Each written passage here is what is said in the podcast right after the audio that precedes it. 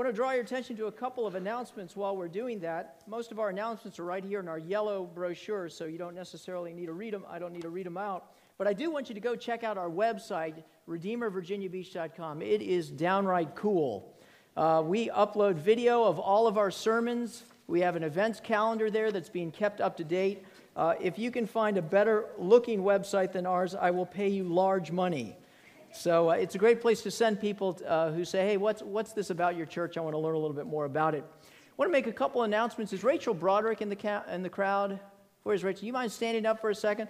Rachel is heading up our new uh, youth uh, high school and middle school ministry. So she is our, our battery to help jumpstart us for the fall. So if you're interested in learning more, or getting involved with, um, with a high school and middle school ministry, she is the gal. And she is a professional professional hanger outer.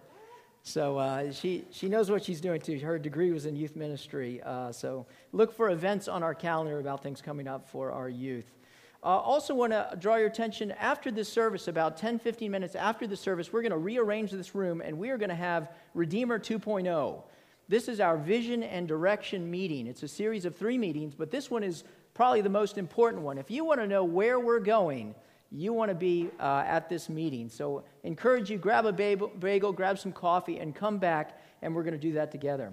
Those times are also functioning as our inquirers seminar. So, if you want, are interested maybe looking at membership in this church, you're going to want to stay for those meetings because they're one of our requirements for membership. Now, one final announcement I want to bring up Derek, aka the Promised Land Canaan. Uh, Derek heads up our children's church uh, effort, and uh, we've got a lot of neat things coming up in the fall. And I, I just appreciate his heart. He loves your kids. And so I wanted to ask him a couple of questions here. Derek, what are you excited about regarding Children's Church coming up? Well, I'm excited because we've got a brand new curriculum on the promises of God. It's going to be fantastic. It's a uh, curriculum that will give the children an opportunity to uh, memorize some scripture and to do some things that will, I, th- I believe, regardless of their age, will challenge them as they go along. Excellent. What's, what's so important about Children's Church? I mean, why, why do we have it in the first place as opposed to well, being here? When you get the only commandment that all of us have obeyed since really the beginning of time consistently is to be fruitful and multiply. the ever, you know, the Hindus do it, the Muslims do it, the atheists, they, and so there's little rugrats running around everywhere. And uh, the bottom line is this: I would challenge you. Uh, I, I need some people to help me. If you've got a teaching background, great. If you just love kids, great. We can do some things together to help them become the, the men and women that the Lord would intend. that's great. So, what are you excited about most for this fall? Well, this fall, uh, I'm basically excited uh, about the curriculum, about the fact that I know that there's some folks sitting out here right now that can help us. I would just close with this one challenge. Uh, this afternoon, go into the latter part of Luke chapter 2 there's a couple of cool old people there Anna and Simeon. They were people that in their youth and in their old age loved the Lord. And my goal for all the children is at the end of their life, however long that may be, they will say the same thing that Simeon said. He said, Dismiss thy servant in peace.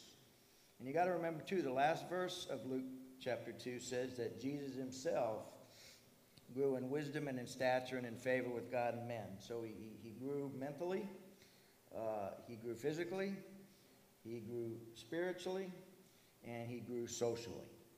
And you and I would probably agree that this world is a place that can really take anybody and swallow them up for the devil's purposes. Thank you so much, Derek. Appreciate it. Pray for Derek. Thanks for uh, coming on up here.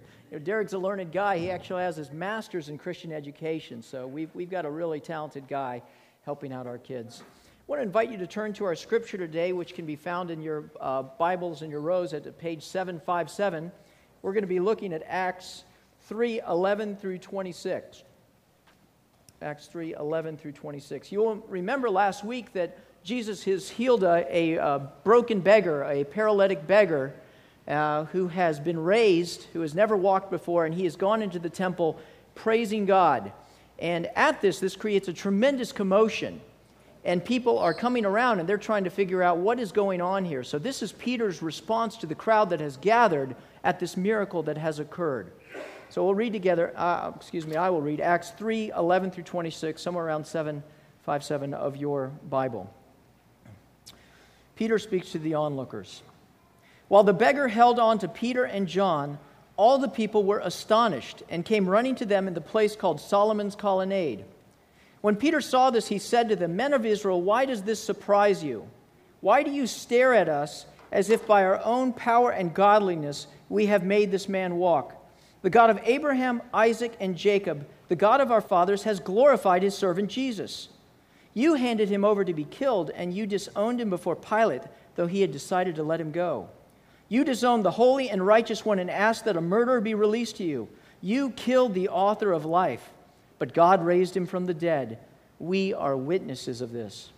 By faith in the name of Jesus, this man whom you see and know has been made strong. It is Jesus' name and the faith that comes through him that has given this complete healing to him, as you can all see. Now, brothers, I know that you acted in ignorance, as did your leaders. But this is how God fulfilled what he had foretold through all the prophets, saying that his Christ would suffer. Repent then and turn to God so that your sins may be wiped out, the times of refreshing may come from the Lord, and that he may send the Christ who has been appointed for you, even Jesus. He must remain in heaven until the time comes for God to restore everything as he promised long ago through his holy prophets. For Moses said, The Lord your God will raise up for you a prophet like me from among your people. You must listen to everything he tells you. Anyone who does not listen to him will be completely cut off from among his people. Indeed, all the prophets, from Samuel on, as many have has spoken, have foretold these days, and you are heirs of the prophets and of the covenant God has made with your fathers. He said to Abraham, Through your offspring, all peoples on the earth will be blessed. When God raised up his servant, he sent him first to you to bless you by turning each of you from your wicked ways. The word of the Lord. Let's pray together. Lord, as we examine your word, we pray that you would show us the truth resident in it. Lord, we pray that your truth would not only inform us, but it would transform us, Lord, more into your likeness. All of this we pray in Christ's name. Amen.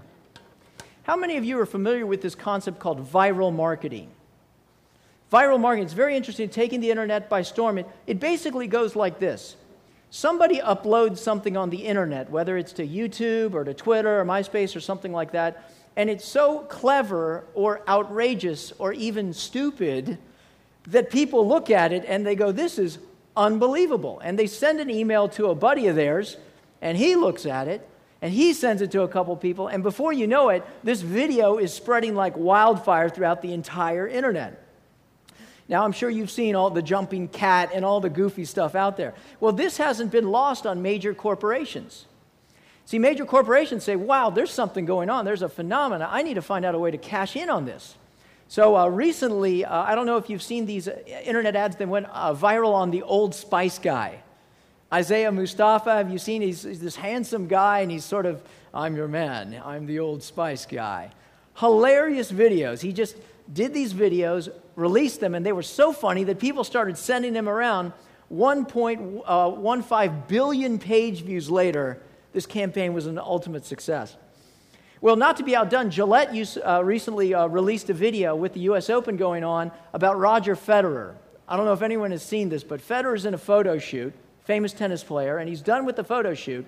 And so he gets a bu- uh, this uh, guy and he has him stand over here and he puts a soda can on his head. And he walks over like to right where the doors are, and he tees up a serve as hard as he can and just knocks it clean off of his head. And then he goes ahead and he does it again. And it is unbelievable. I mean, I sent this thing to people. I'm like, you've got to watch this because it looks so real. But the question, of course, is is it? We don't really know. You know, they asked Roger Federer, and Federer's response was simple. He simply said, A magician never reveals his secrets. Well, it's easy to be suspicious, isn't it? In this world of Photoshop and virtual reality and airbrushing, we never can be quite sure what is true and what isn't. And though it leads to some very interesting entertainment, it also leads to a lot of skepticism. We're not so quick to be taken in by something that maybe we would have believed at the first and realized then that we've been duped. Our relationships with one another become more guarded. We're, we're guarded against the media. We're guarded against corporations, and we're guarded and maybe even a little jaded and skeptical with one another. Perhaps that's why the media pundits have called us the most jaded and skeptical generation of our time. Well, we see skepticism even back here, all the way back in the day with this crowd, where a crowd is gathered and they've seen a miracle that's been performed. And they're not sure what to make of it. They're astonished and they're bewildered. On one side, they want to believe that what they see in front of them is true, and yet on the other side, they're hesitant, not willing to be drawn in by something that's fake. It's easy for us to join in that crowd, isn't it? We see the miracles of Jesus, even more so the promises that he gives that he's the way, the truth, and the life. And we want to hope, and yet at the same time, we don't want to be taken in. We don't want to be fooled again. And so we live in this netherworld where we're so fascinated that we can't quite walk away, and yet we're so skeptical that we can't seem to move forward. Where do we go from here? The answer is we must move forward, but how? We must move forward in faith. Not a blind faith, mind you, but a reasonable faith based on acceptable and approved evidence. We must have faith to move forward because it's only when we choose to see Jesus as he truly is then we will experience what Jesus truly gives. It's only when we choose to see Jesus as he truly is that we will experience what Jesus truly gives. Well, seeing requires two things as we look in this passage that explains to us. First, that we must recognize Jesus' true identity. We must recognize who he is. And then we must respond to this one that we recognize. And as we recognize him and respond to him, Jesus comes back to us and he refreshes us by giving us to himself. So these are the three things we're going to talk about recognizing and responding, and Jesus' is part of refreshing. Well, how do we recognize this one called Jesus?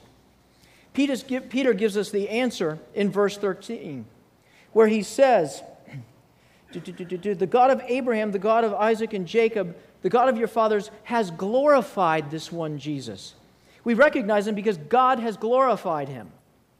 But what does this term glorified mean? We kind of understand it in our world. It's sort of to ascribe uh, value and fame and worth to someone, usually either because of their title or because of something they've done. You know, in the 17th century, if you saw a king or a nobleman or someone, you would glorify them. You would ascribe worth to them because of their title or if they had done a great accomplishment, they were a knight or a soldier or something. But in this age of skepticism, more and more we don't give glory to people because of their title. Rather, we give glory to them because of what they've done.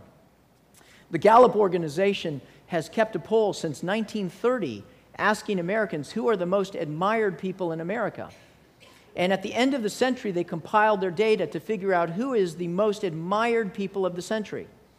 And the top two people, not surprisingly to me, were Mother Teresa and Martin Luther King. Not their titles, but because of what they had done. Mother Teresa with her love and care for the impoverished, and Martin Luther King with his uh, love and care for the oppressed. In fact, this word glory in Hebrew is uh, called kavod, which can also be meant as heaviness or weight. See, it was the weight of Mother Teresa's life, it was the weight of Dr. King's life that impacted the world and continues to resonate out. But notice who it is in this passage that has glorified God. Uh, excuse me, glorified Jesus Christ. It's not the people, rather, it's God who has glorified him. In verse 13, the God of your fathers has glorified him. And Peter directly contrasts that with the people that have sought not to glorify him, but rather to ashame him. Verse 13 you handed him over, people, to be killed. You disowned him before Pilate. In fact, it says that he disowned him twice. You disowned the holy and righteous one and asked for a murderer to be released in his stead. And then finally, you killed the author of life. You know, Peter knows all too well that only several months ago, a crowd in a square stood as Jesus was before the people, and the people chanted out, Crucify him, crucify him, away with this man. See, the people sought to put a verdict on Jesus of shame, but that verdict would not stand. Because we see in verse 15 that God has raised him from the dead. See, the glory that God has given, how do we know that this is the glorified one? This glory is not based on subjective suppositions, but rather an objective reality. We don't have to guess what God thinks of this Jesus. It's easy for us to know because he has glorified him by raising him from the dead. And Peter says, We are witnesses of this.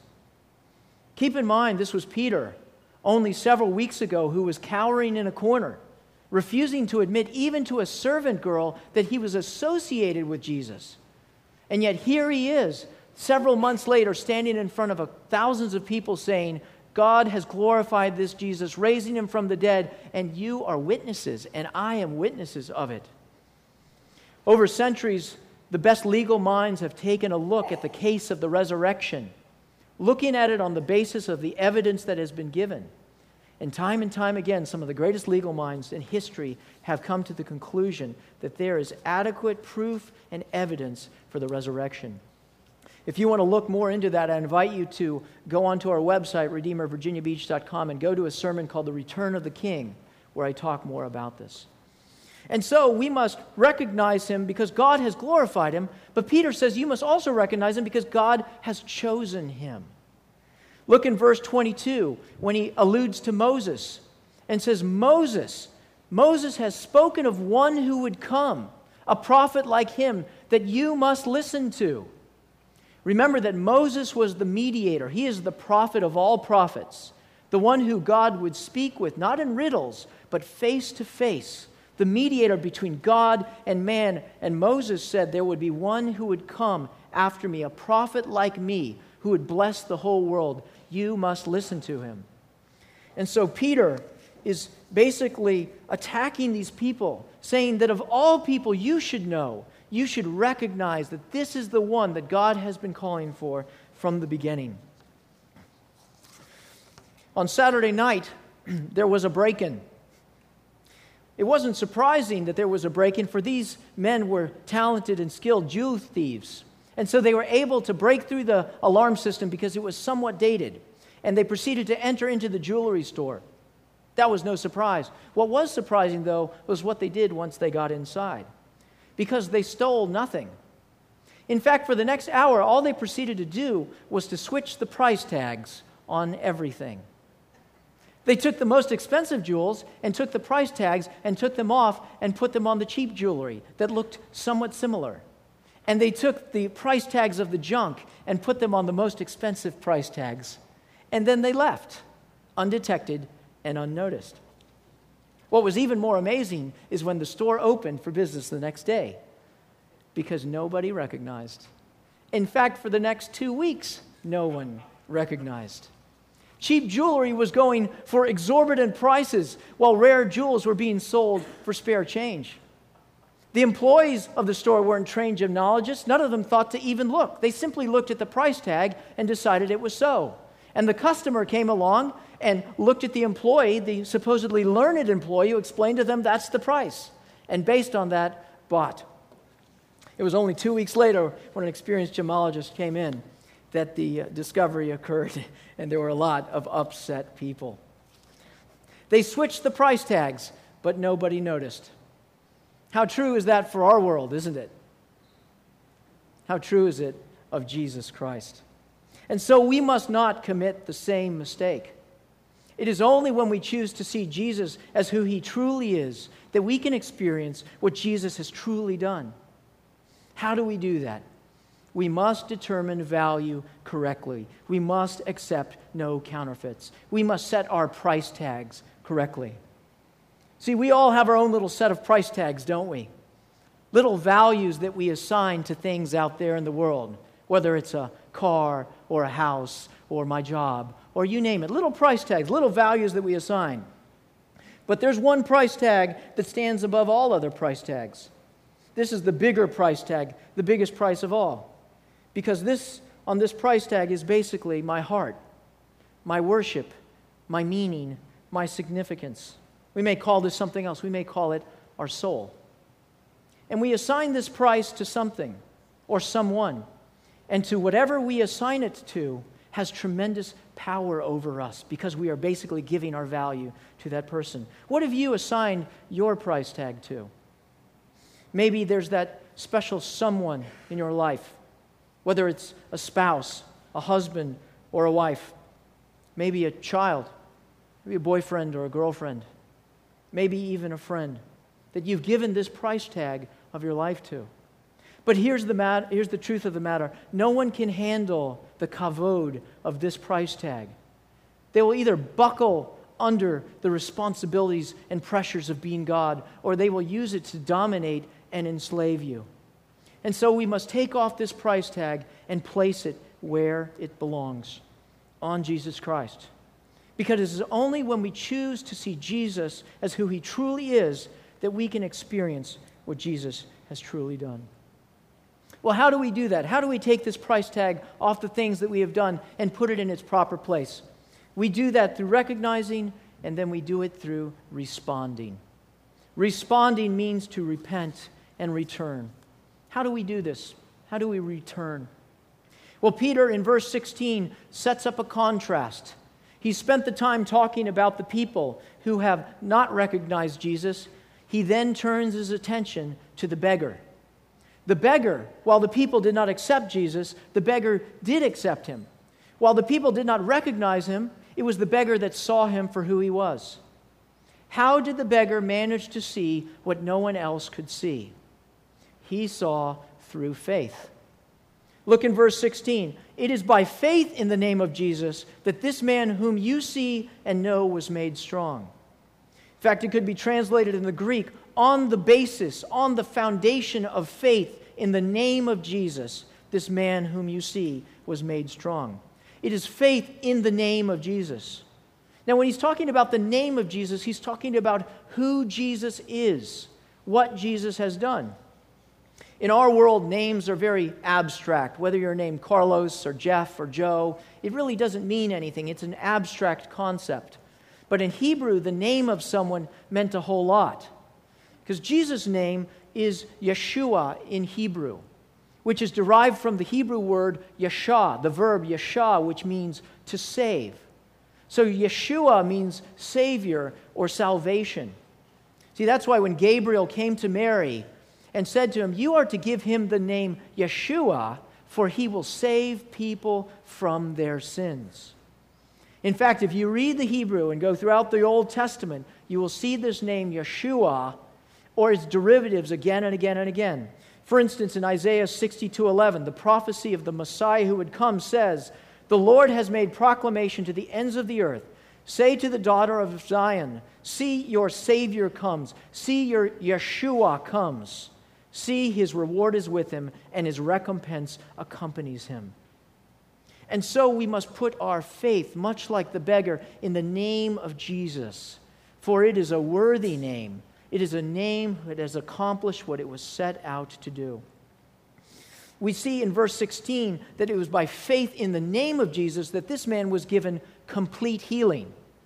And in fact, that Greek word of complete healing is a very interesting word that he's used. It was used to talk about the sacrifices in the temple, the unblemished lamb, a lamb that could be brought into the presence of God because it was unblemished.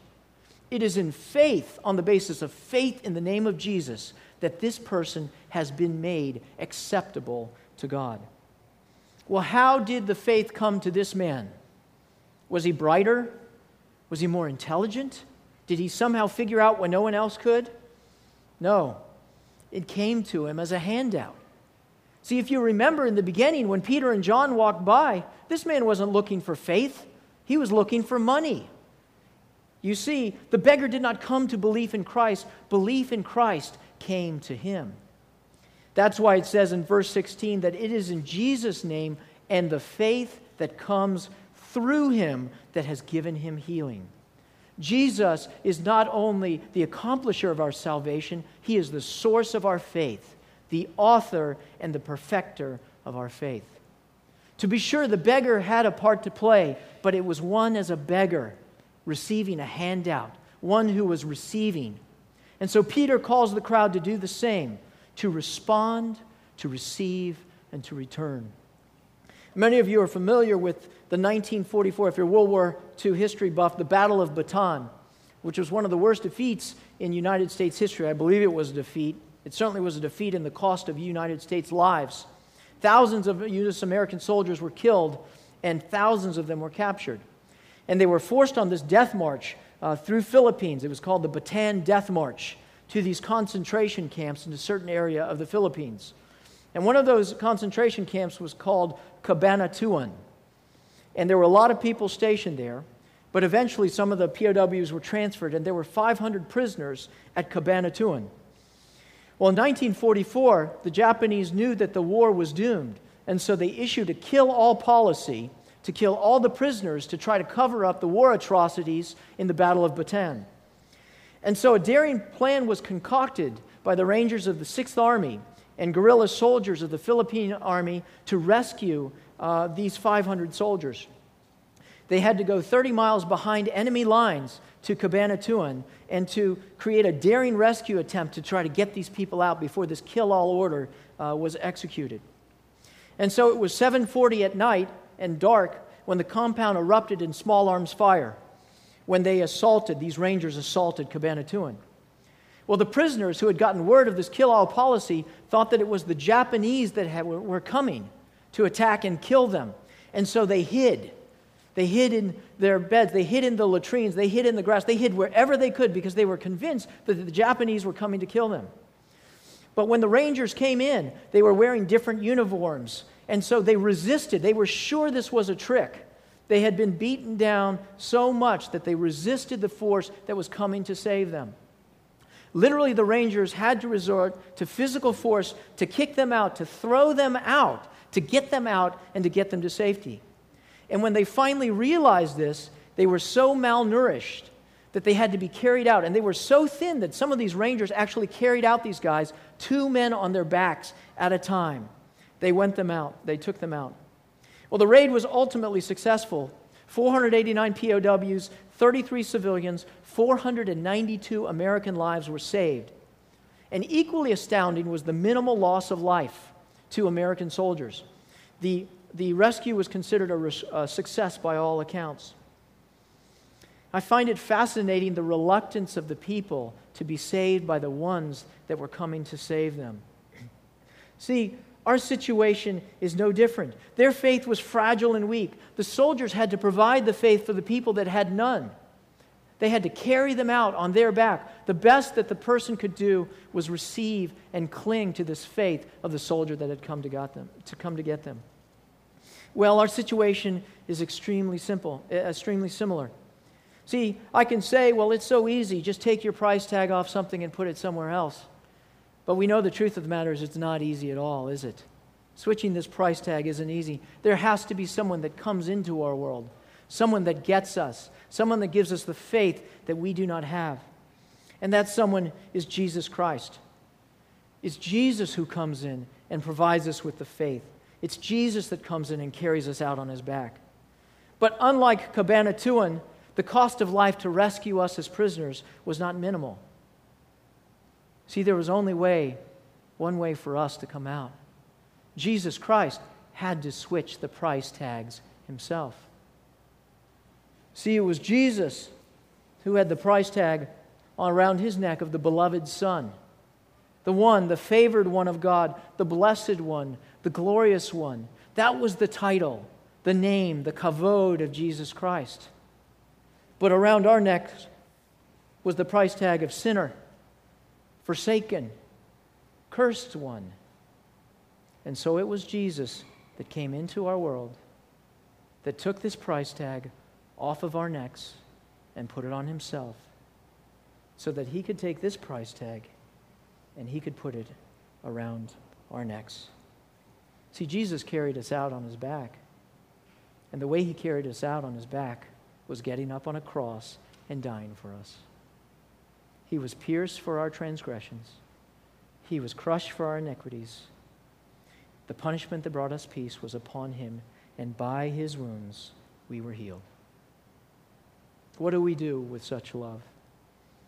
We must simply receive it and respond to it. Receive the faith that Jesus Christ has given us.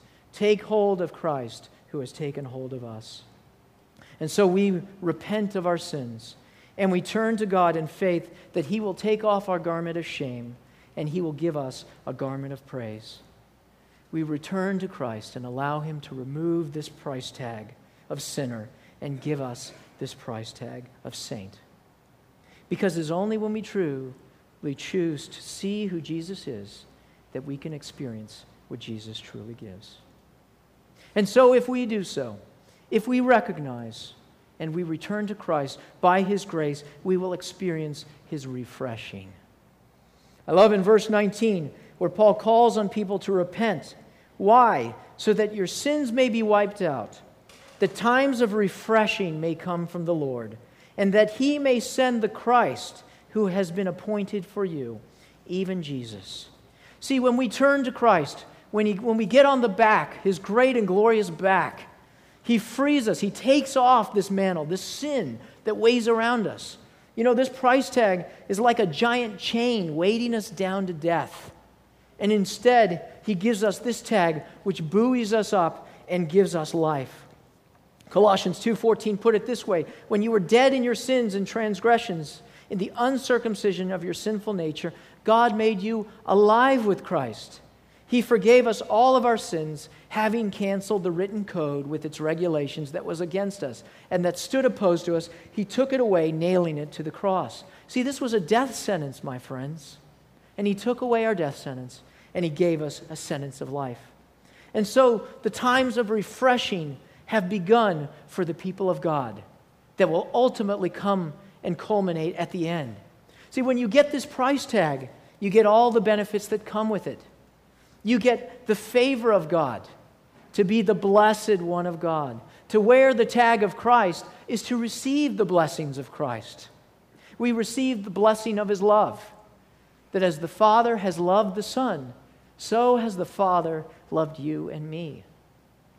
We receive the blessings and the benefits of sonship, that we receive a new name, that we're no longer the cursed one, but we're the privileged one the member of the family. We receive new privileges, a room that's being prepared for us. You know, I love the, the, the fight of the two kids in the, in, the, in the playground. My dad can beat up your dad. No, my dad can beat up your dad. Guess what? Our dad can beat up anybody's dad because he is the God of the universe. And through Jesus Christ, he who was our enemy becomes our father. We receive the benefits of relationships that were brought into the family with one another, brothers and sisters through Jesus Christ. We who have been estranged are being brought together as the family of God. New parents to watch over us the Father, the Son, the Holy Spirit, and new responsibilities. Ain't it great to be a part of a family where God is raising us up into a kingdom that we will one day inherit? And there are responsibilities that come along with that. And it's part of the responsibility of the church to teach you those wonderful responsibilities. You know, the, this blessing came to the beggar. Why? Because of Peter and John walking in faith as children of the living God, being responsive to the Holy Spirit. We struggle with this refreshing. I know we do. I do. There's a part of us that wants to go back to this old tag. I don't understand it fully, why we would want to, but we struggle with it. See, this is a process by which God is growing us up into our new identity, that we're learning to cling less and less to the person we used to be and more and more to the person that we have become. God's gift and his call are irrevocable. Finally, God gives us a new future. We see that the times of refreshing are coming that will ultimately come and culminate when he sends the one who has been appointed for us Jesus Christ. Although we are with him now in spirit, that he's come to us, eventually we will be with him in, per, uh, in person. And the need for faith will fall away, and we'll receive the fullness of the inheritance, the fullness of the glory of God. And so we must wait patiently as God is working day to day to get a place ready for us and us ready for that place. Many of you are familiar with the, the story, the Chronicles of Narnia, and the, that great first story, The Lion, the Witch, and the Wardrobe, in which Aslan, C.S. Lewis, who made in the picture of Christ, goes and he dies for the sins of, of, uh, of uh, Edmund, thank you so much, who has betrayed him. And so uh, it's Lucy and I can't remember the other gal, Thank you. Who come and they watch the lion who is killed on the great stone table as he dies this ignominious death, as he's shaved and bound and, and killed, and, and they are, uh, they're crushed. And they, they sit weeping through the night because they don't know what to do. Their, their hopes have been lost. But in the morning, there's a great, uh, as the sunrise comes, if you've seen the movie or you've read the book, uh, there's this great noise and, and something occurs. And I want to read you the section here out of the Chronicles of Narnia. Um, and they hear, and they hear the voice of Aslan, and he says, Yes, says a great voice from behind their backs. It is more magic. They looked around, and there, shining in the sunrise, larger than they had seen him, shaking his mane, for it had apparently grown again, stood Aslan himself. Oh, Aslan, cried both the children, staring up at him.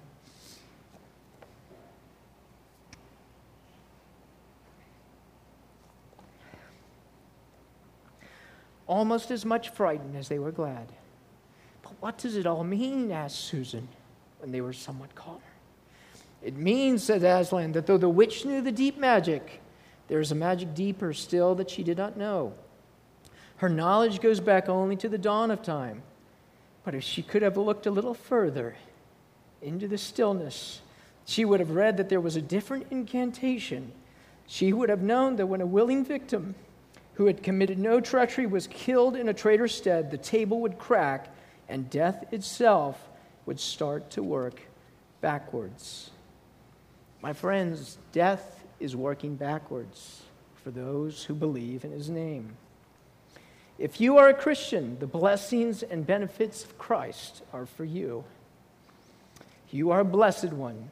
You are the favored son and daughter. And so you must understand who you are. You must look at your tag often. You must look to your Heavenly Father for validation by reading His Word, going to Him in prayer, asking one another, and encouraging one another. We understand what is coming, that even in death, death is working backwards. We are not perfected yet, but we must give one another grace, for at its proper time, God will glorify us. And so I conclude with this thought we all stand with tags. They're tags that we choose tags which bring life and tags which bring death. Which will you choose?